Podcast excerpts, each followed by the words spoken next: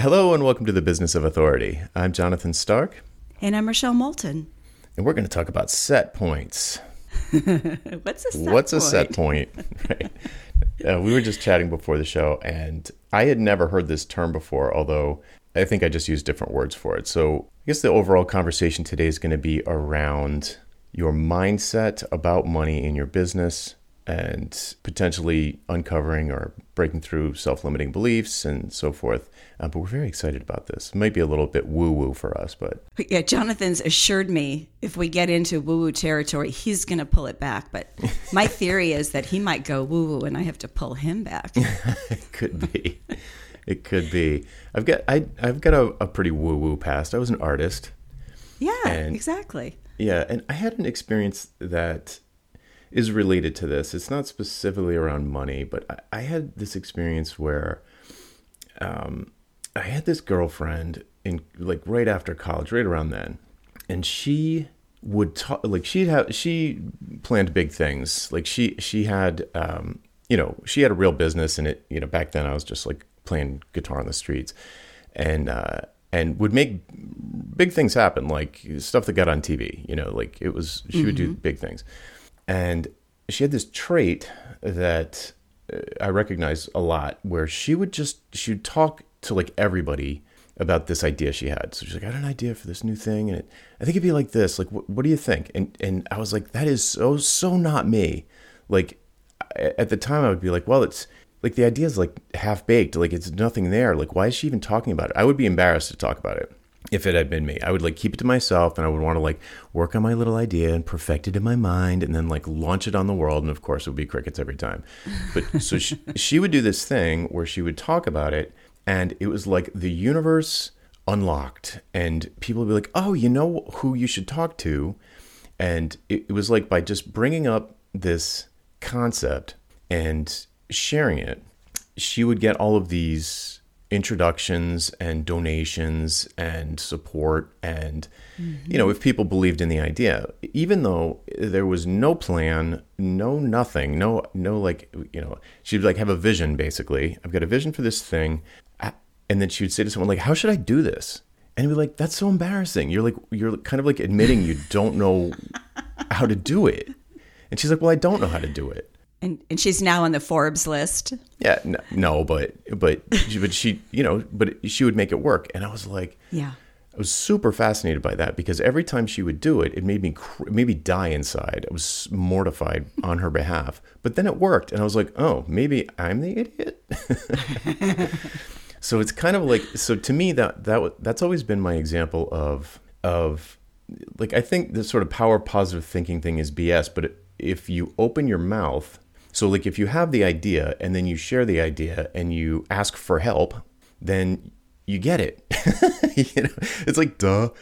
But so it's not strictly it's not like like you have to have the positive thought, you have to have the vision and then and, and then and then like putting it out there publish basically she published the idea this is before the internet though so it was like basically conversations on the phone and published the idea and then it started to come together like the, the blocks would fall into place. And there's still tons of work to do but uh, it, it was just so shocking to me but i was like oh okay that's kind of like implementing positive thinking publishing your idea and then and then it's not magic. It's like people like oh i'll help you know? It's a good idea.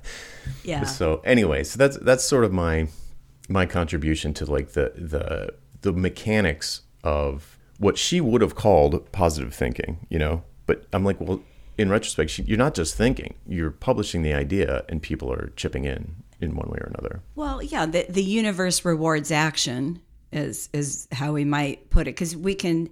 There's a lot of people who believe, you know, if you, you know, if you think it, you know, you can create it, and in theory that's true, but you do ha- actually have to take action. Mm-hmm. You know, and we were we were talking before the show, and I said, you know, I'd like to be a best-selling author. Well, guess what? If I don't write a book, it's not going to happen. I mean, we have to combine the thoughts with the actions. But where I found this set point idea so fascinating, maybe we should like segue over and talk about set points Right. and then like back into this this idea. So um, I was reading about this in a, a couple of different books, and these are in theory, they're money books, but they're written by non money experts. So they're written by people who have manifested wealth. Okay. Mm-hmm. So this idea of a set point is that we all have one and we can change it and it, we can change it over time. It can go up and, and go down. But at any given moment, we have a set point that our conscious and unconscious beliefs create for us. So the example would be you have a business and you decide, I want to have my first $10,000 month.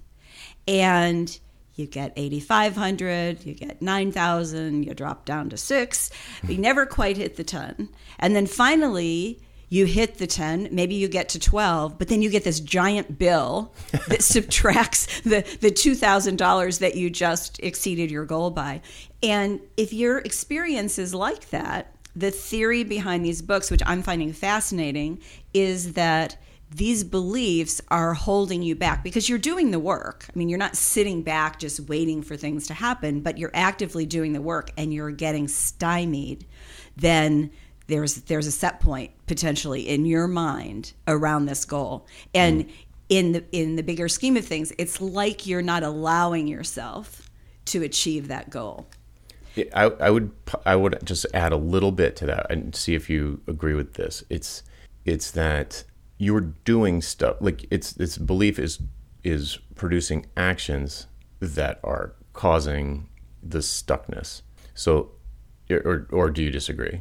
I mean, I don't think that it's just like the universe didn't send you, you know, won't let yes, you get that's to correct. 15,000. I do. I do. Because yeah. it, it might be that, um, oh, so I sold, you know, 10 programs at $1,000 each, but guess what? The market really thinks they're worth five. but I, gee, I don't feel like I could charge five for that. I think I better charge a thousand. Yeah. You know, that would be, that would be an example of that in action. Yeah. Or, or me, like the story of back when I was in college, the um, my I was working my tail off doing music stuff. Like to, I was really like uh, all like every waking hour was music related. You know, trying to make a living with music. But my beliefs, just with the girlfriend example, it's like, well, maybe if I acted differently and published my ideas or asked for help or would listen to advice once in a while, which I never did, then like those are the, those are actions that my um, my I would call I would call that self-limiting to belief. It wasn't it wasn't around money. It was more about it was more about idealism. Like this is the way it should work. Like the the music should sell itself. If the music was stubborn, was, was good, you stubborn, yeah, totally stubborn. And I was hundred percent sure I was right about the way the world worked, and I was hundred percent wrong. And so it, it was a belief that produced a set of actions that kept me from getting to where I wanted to go. Yes. So it's not just yeah. I just wanted to like connect it from like yeah, you know, superstition or like um, no, self sabotage. Yeah, this is not airy fairy stuff, although it can sound like it. Yeah. But it's it's really I think of it as alignment. Is you're aligning what you're thinking about with what you're doing, and you're getting rid of whatever blocks are in your way like the you know 20 something you the block from what you just described was you were really stubborn. It's had to be your way. And one of the beauties of all of this is opening ourselves up to a different way because all we know is what we know. And there you know you may be the the person who just doesn't believe in the value of what you have. And it turns out you could by adjusting one thing, two things, three things, whether it's your price, your audience, or how you how you pitch your ideas, or just put put your ideas out there, you could 2x, 3x, 5x, 10x your result. But it's that it's it's that mindset that's keeping you from doing that. That's what I think is so powerful. If we can just open that up, it's like then the world's our oyster. Right. Well, when you put it like that, I mean, that's the people who go in my private coaching program are all in a real macro version of that. They're in this macro version, like a like a five year version of it, where it's like I have been working my tail off. I'm doing well, you know, maybe doing a you know whatever a million dollars a year or something. You know, maybe they got a small team, or maybe it's five million or whatever. They're they're doing okay. You know, nice house, nice car, all that stuff. But they've they've been doing the um, they've just not they're not it's it they're topped they're maxed Like they they're doing everything they've been doing and they're doing it as hard as they can. And it's a classic like what got you here won't get you there. It's And a so set they- point. yeah, exactly. And it's this this group of actions that they've taken over time to get them where they are, and but it has a it has a like a maximum. You know, there's like at a certain point you've you found all the leverage you're going to find with this model, and you need to find a bigger lever, and that's just a different move. Yes. Yeah. It's like it's think of it as a plateau. And you know, you get to this certain point and and you know, we talked before about the gilded hamster wheel. Mm-hmm. This could be a, a bigger one, right? Because it's not just you running on that hamster wheel, it's your business model that's running on that wheel and it's time for, you know, it's time for a new wheel. It's time for mm-hmm. something I don't want to say a new wheel because you don't always have to be stuck in a gilded Right. wheel, but it's time to think about it in a different way. And we all get to that point where we have this plateau. And I think the breakthrough is what's so important because it's really, really exciting when you break through. Mm. Oh, and God, yeah. I've birthed a lot of those, as I'm sure you have. And it's, it's like you can't stop somebody once they go push through that barrier Right. until they get to the next plateau. Yeah, because think about it. Like when you when you get when you get that new lever, then the amount of force, like like picture literal, like dear listener, literally picture a lever, like a big long bar that you you know you've got like a cinder block on the ground, and you wedge that thing underneath the back of your car, and you hold onto the long end, and just your body weight, you know, will lift it to a certain point, and and it's you're like, wow, I just like raised up the back of that car when you get a new lever, a bigger one, then it's like less effort, better result. Like you could lift the car completely off the ground with less effort than with the shorter lever. So if you imagine a really short lever, like a baseball bat, and you're just like pushing as hard as you can, and you can kind of get the car off the ground, you can kind of keep it there, and it's like, ugh, man. And then you get like a, a 10 foot long, like a like a basketball hoop pole, and you're way back, and you're just like, eh, no problem the trick is building the new lever because they don't you don't they're not laying around on the ground for free. You have to like figure one out and then build it. And what happens is you get you know it's it's a force multiplier. So you you put in a certain amount of force input and you get uh, multiplied output. So the, the bigger the lever the bigger the output and and and potentially the less you less input you need to add. So you could work less and make more. It's like what? Yeah, If you're mind trying to- blown. Yeah, but it's it's like you can't lift a car very easily with a baseball bat, so it's like look for a longer pole. Yeah. well, so and, oh, did you have more to say about set points? Sorry. I always have more to say. I was switching, so if you've got more, bring it on. Well, the place I was going to go was mindset around look like you just ch- realizing that you need to start thinking about instead of pushing down on the baseball bat, you need to stop for a second, let the car down, and go look for a bigger lever. So like the mindset shift there is like, but if I but if I let go of the baseball bat, the car's going to fall. And it's like, yeah, it is. It's not going to destroy the car like your business if the car is the business. It's not going to destroy it, but yeah, it's not going to be up in the air right now. So, uh, but you need to shift your your mindset so that you can do different activities to brainstorm, innovate, R and D, whatever you know you're going to experiment with to figure out how to make a bigger lever. Yeah. Well, I mean, that all makes sense, and I, I think where where I was uh, where I was going was that sometimes what gets in the way is this limiting belief that says, in order to get more, I have to work harder. Yes. And the only way I can get this is basically by martyring myself Yep. to get to the end. And a lot of times in the in the US in particular, that hard work ethic dies hard. Right? It's I've got to be working all the time, full hustle, out. hustle, hustle. Yeah, exactly.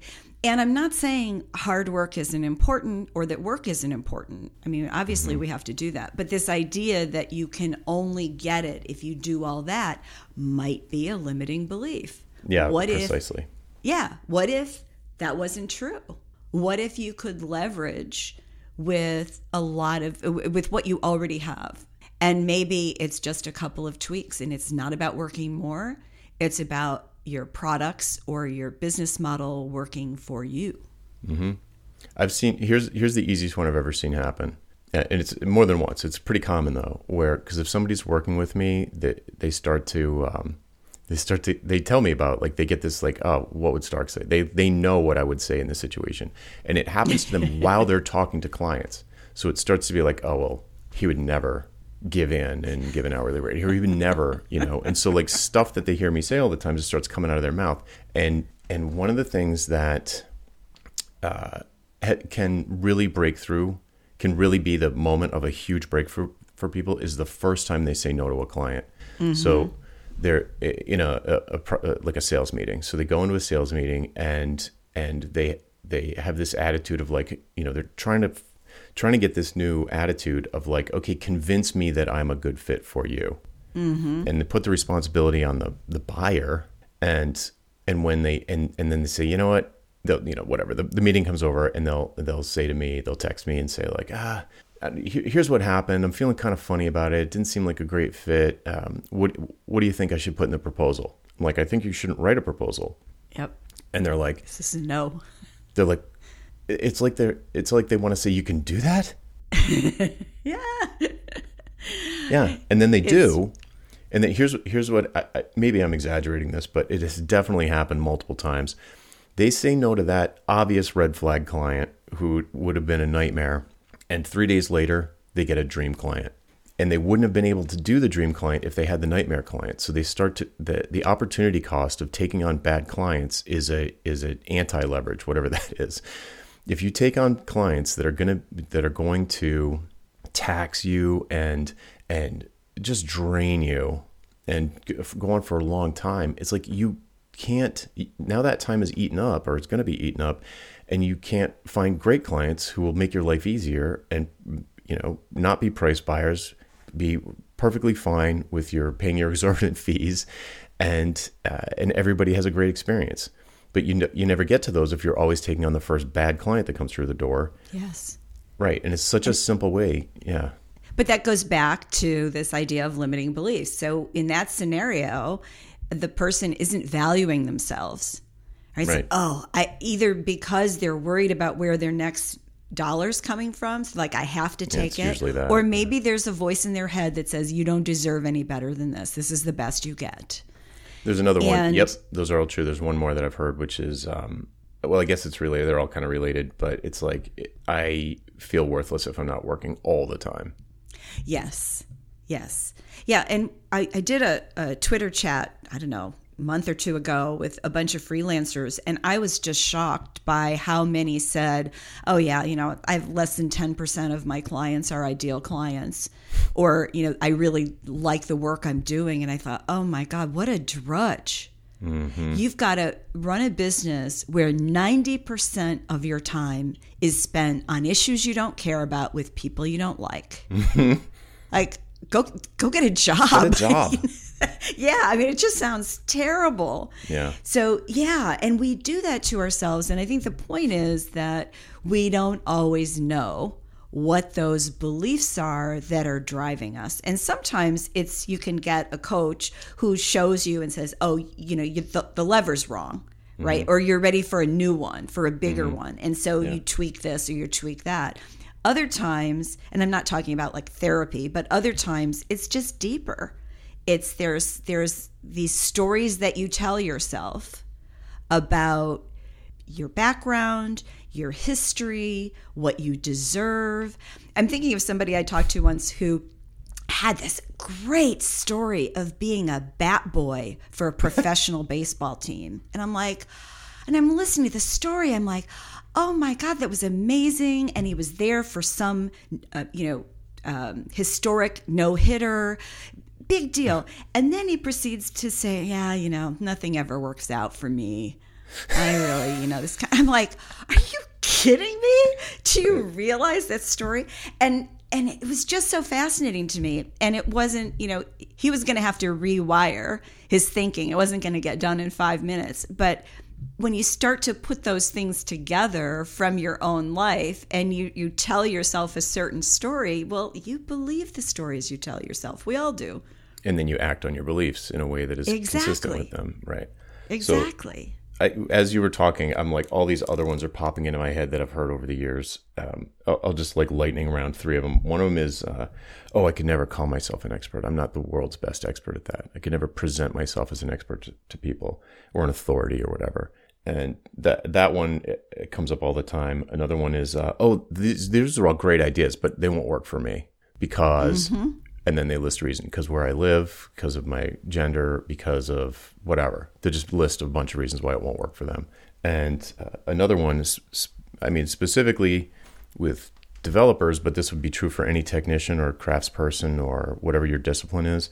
Um, I, I, I can't stop coding or doing my th- I can't stop designing or whatever your thing is. I can't stop coding because then I wouldn't be able to consult. So like like they think, oh, I, I want to be a consultant because I heard there's more money there, and and I don't have to code as much. But if I stop coding, why would anyone listen to my advice? Uh, okay, yeah. When I'm not doing the thing anymore. Yeah, yeah. So those those all of those come up over and over again. Yeah. Yeah, and the thing is, it's like it's hard for us to hear when we say that because we're so used to it. It's us. And it takes somebody from the outside to comment on it and and turn it around. And mm-hmm. and you know, it's really and I'm going to veer into woo woo territory, but it's it's turning some of those negative things around into something that's positive. Like the guy who was the bat boy. I mean, I I don't know. I'd use that story. It's amazing. yeah. You know how yeah. hard it is to get one of those roles, and he and he didn't know anybody, and he, mm. he got these um, these famous baseball players like treated him like a mascot. They gave him like signed stuff, and oh, I mean, wow. yeah, it's like, well, you're you're special. that's a cool. Yeah, that's cool. That's a cool story. Yeah. Yeah. Yeah. So it's kind of like, short of getting a coach, it's tough to how do you look in the mirror? How do you look in the mirror and f- figure these things out? Well, you know, there's a really good exercise in one of the books that I'm reading. And it's something one of my uh, financial advisor clients talks about as well. And they, they usually call it money memories. Mm. And so this idea is, and it, money is connected to work here. It's we've all had experiences from childhood through today that that were with money that I'm sure some were positive, but you probably remember the negative ones more, right? and so the exercise, and I actually I actually did this myself yesterday, so this is all fresh. The exercise is you just keep writing, try chronologically until you can't remember anymore mm-hmm. anything around money, particularly negative, just because the idea is you want to get rid of these beliefs and until they're conscious until they're on paper essentially or you know on your computer on your screen mm. you can't release them. And so i started typing and i had seven pages. And i woke up this morning and i remembered one i'd forgot. Seven pages. And and you know they were things like you know i can remember being really young and my parents were both uh, waitresses and waiters right? And uh-huh. so they were they I remember the whole coming home with tip money. I mm. remember mm. that. I remember seeing the cash, but you know, I remember that wasn't negative necessarily. I just remember that money was really tight.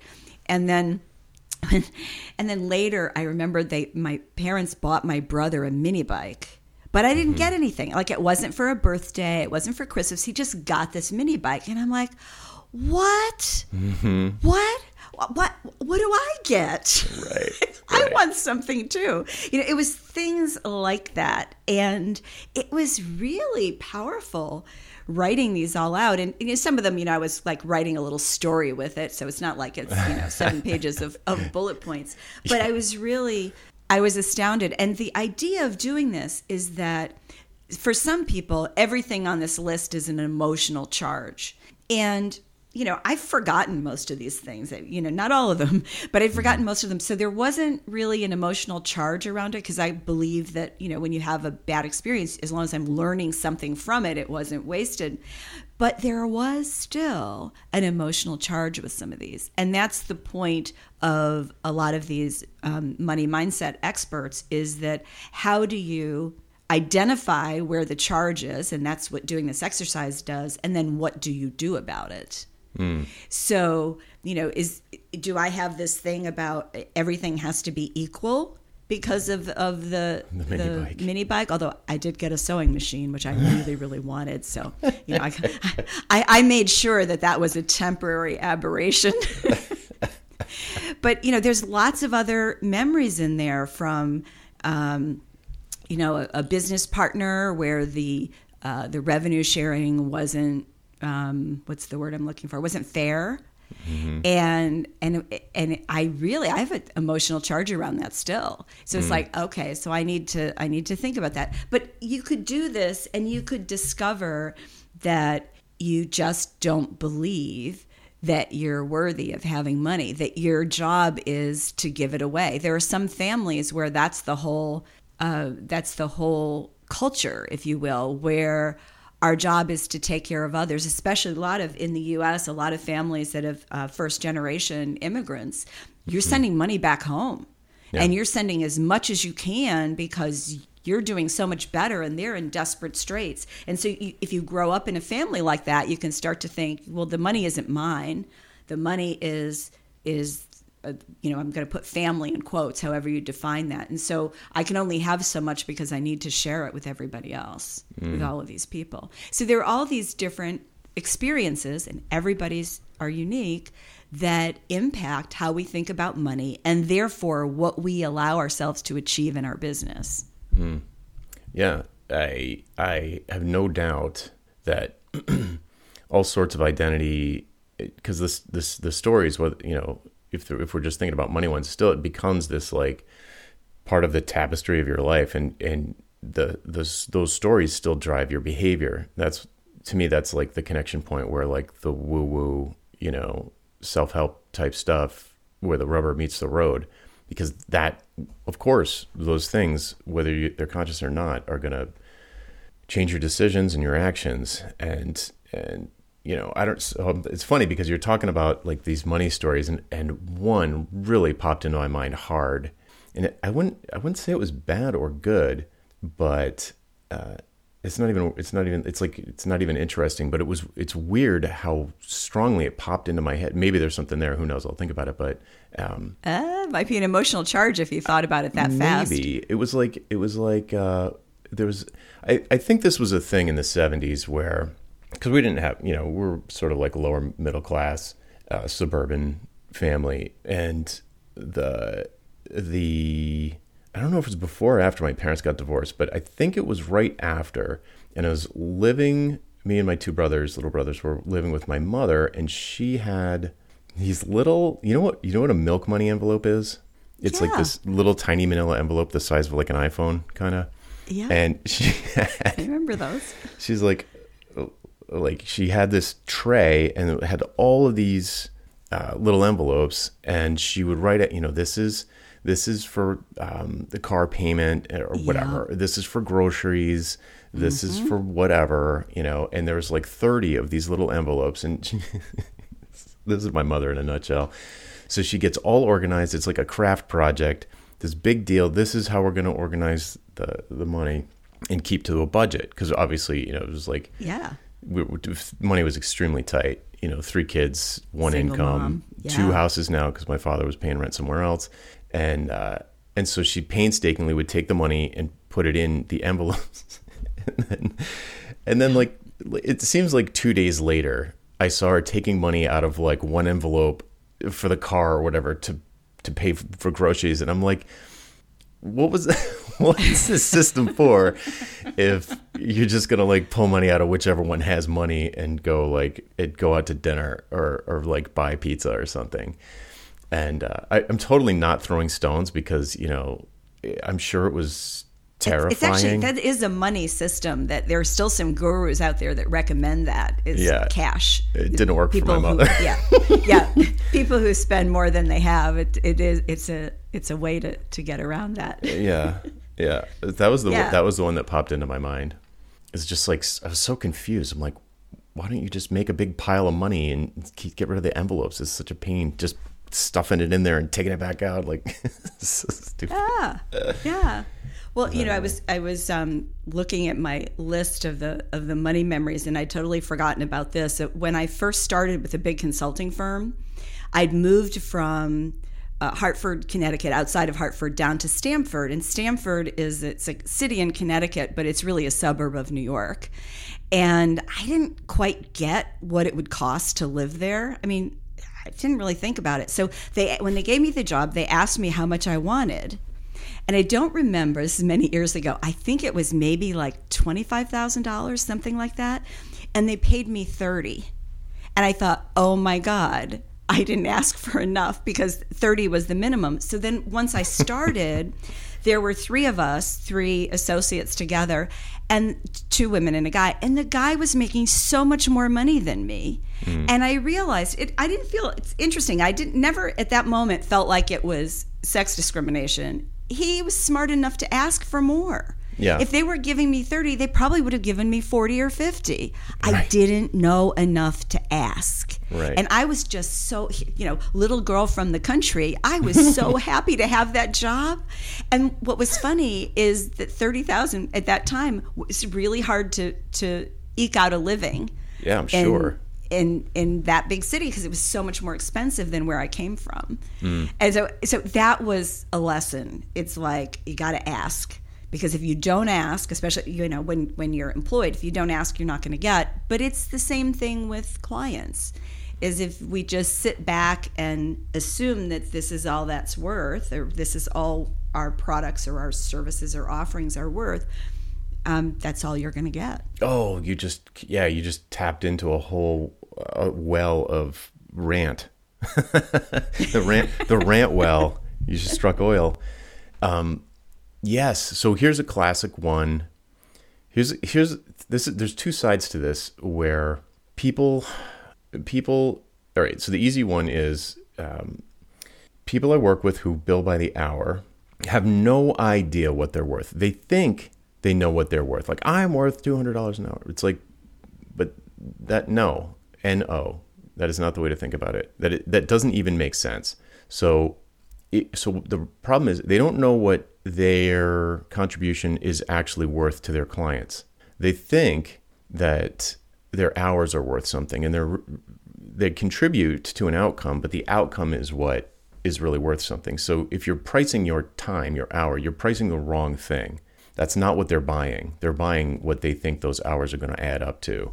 And you know, for their business. What is the transformation that those hours are going to make for them? So they they don't even have a clue um, what a particular contribution was worth to like a past client. So one of the exercises that I have people go through when they just have no idea is I have them go back and get a very with a very specific set of questions, go back and get testimonials from all their old clients, especially their favorite ones or the ones they felt were really big successes.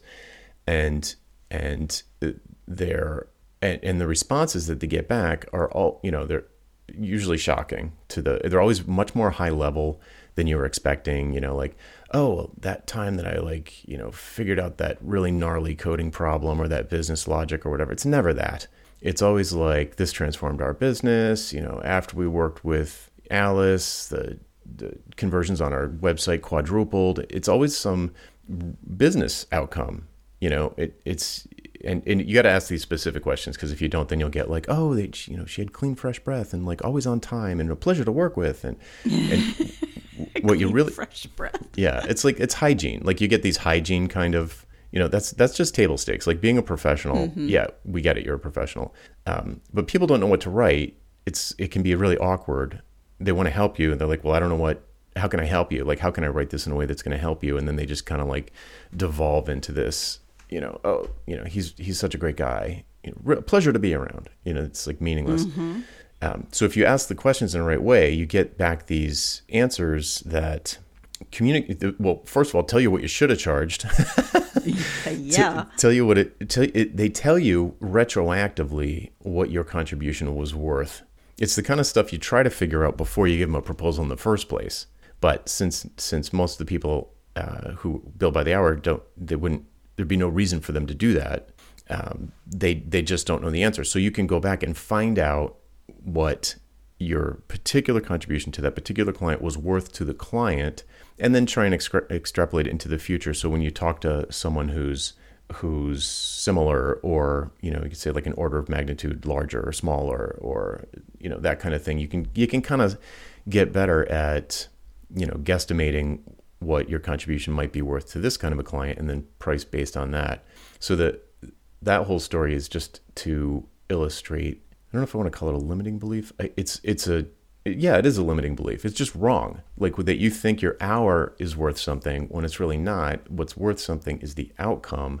So if you're pricing the wrong thing, you're just going to be trapped in this low leverage situation. Yeah, it's I mean sort of some would say the limiting belief is it's $300 an hour not 100. Your point is it's not about the hourly rate. So it's it's also about tuning into who it is you're serving so that you know what it is that you're impacting. And whether it's billing by the hour or just we tend to look at what we put into something as being the outcome. Yes. Right. So if you know, yeah, if if, if you know, uh, if I have a hammer, everything's a nail. It's uh-huh. like a, it's like the PR person who says, "You need a PR person. Let me help you with this." It doesn't matter how they price it; they're selling it as PR instead of selling it as we are going to get you positioned in this publication, that one, and this one, and we want you to be seen as the authority on X. There's mm-hmm. a big difference in those. Yeah, right. It's like saying it's instead. It's like saying, "Look how hard I'm pushing on this lever," instead of saying, "Look how hard far, far the car is off the ground." It's like yes. that's they're they're like, "I'm pushing so hard." It's like, yeah, but the car's not moving. But I'm pushing so hard. It's like I don't care. I need the car off the ground. You know, it's like get a longer I lever. I don't care how hard you're pushing. I, I, had I had an assistant years and years ago, and um, we were doing Christmas cards or holiday cards um, for clients, and I think she designed it, which was unusual then, you know. But she created this, and they came in, and there was a typo in the card, and I opened it up, and I'm like, "There's a type. We can't use this. There's a typo." And her face fell, and she said, "But, but isn't it pretty?" And I looked and I said, Yes, it is, but we still can't use it. And then later she explained to me that she needed for me to say how beautiful it was and what a great job she'd done. And I appreciated all that, but there was a typo. We had to we had to throw them away and start over. And it was one of those things where I had a really hard time complimenting her on the job. but I worked so hard on it. But they're garbage. But I worked so hard on it. They are yeah. garbage, right? I remember that. Oh Literal garbage. Yeah. Uh, I felt bad. I did tell her how beautiful the design was because it was, but yeah. you know, it whatever money was spent was wasted, and we had to do them again. That's a classic example, right? A classic yeah. example of like like the input versus the output. Oh my yeah, god. Yeah, exactly.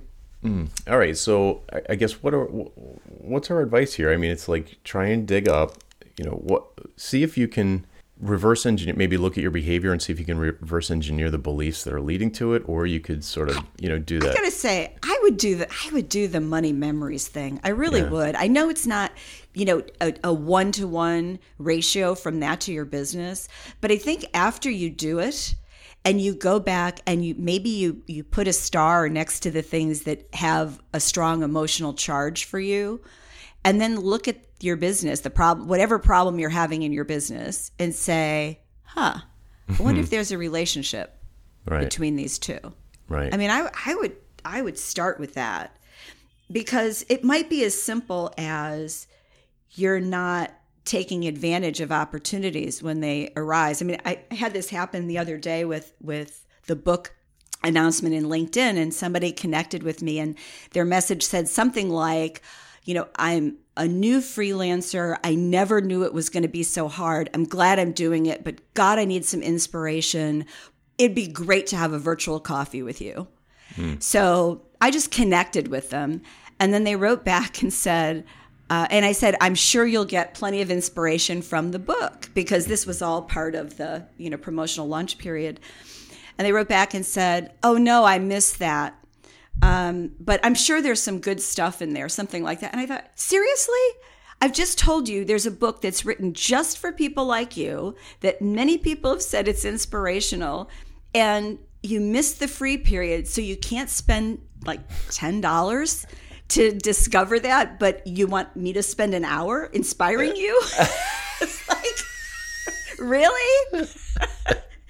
but I use that example because that person isn't taking advantage of the options that they have. Oh And- God, that's such a good one. Yeah, yeah, Yeah. yeah, yeah. Not investing but in I could- business, I like could- up.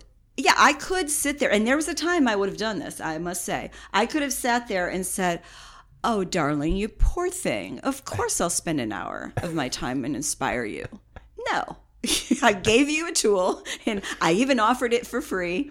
Um, so the free period is over, but it's still 10 bucks. It's Hmm. like, I think you could spend that on your future if what you're saying is true. Yeah. I know. Yeah, Yeah. just just in general, I see. Yeah, I, we don't even need to go down the rabbit hole. It's like so many people are just like won't invest in tools. This is super true with software developers. I don't know if it's probably probably specific to software developers. They just need to build everything themselves, and it's oh. like Oh. it's like, come on.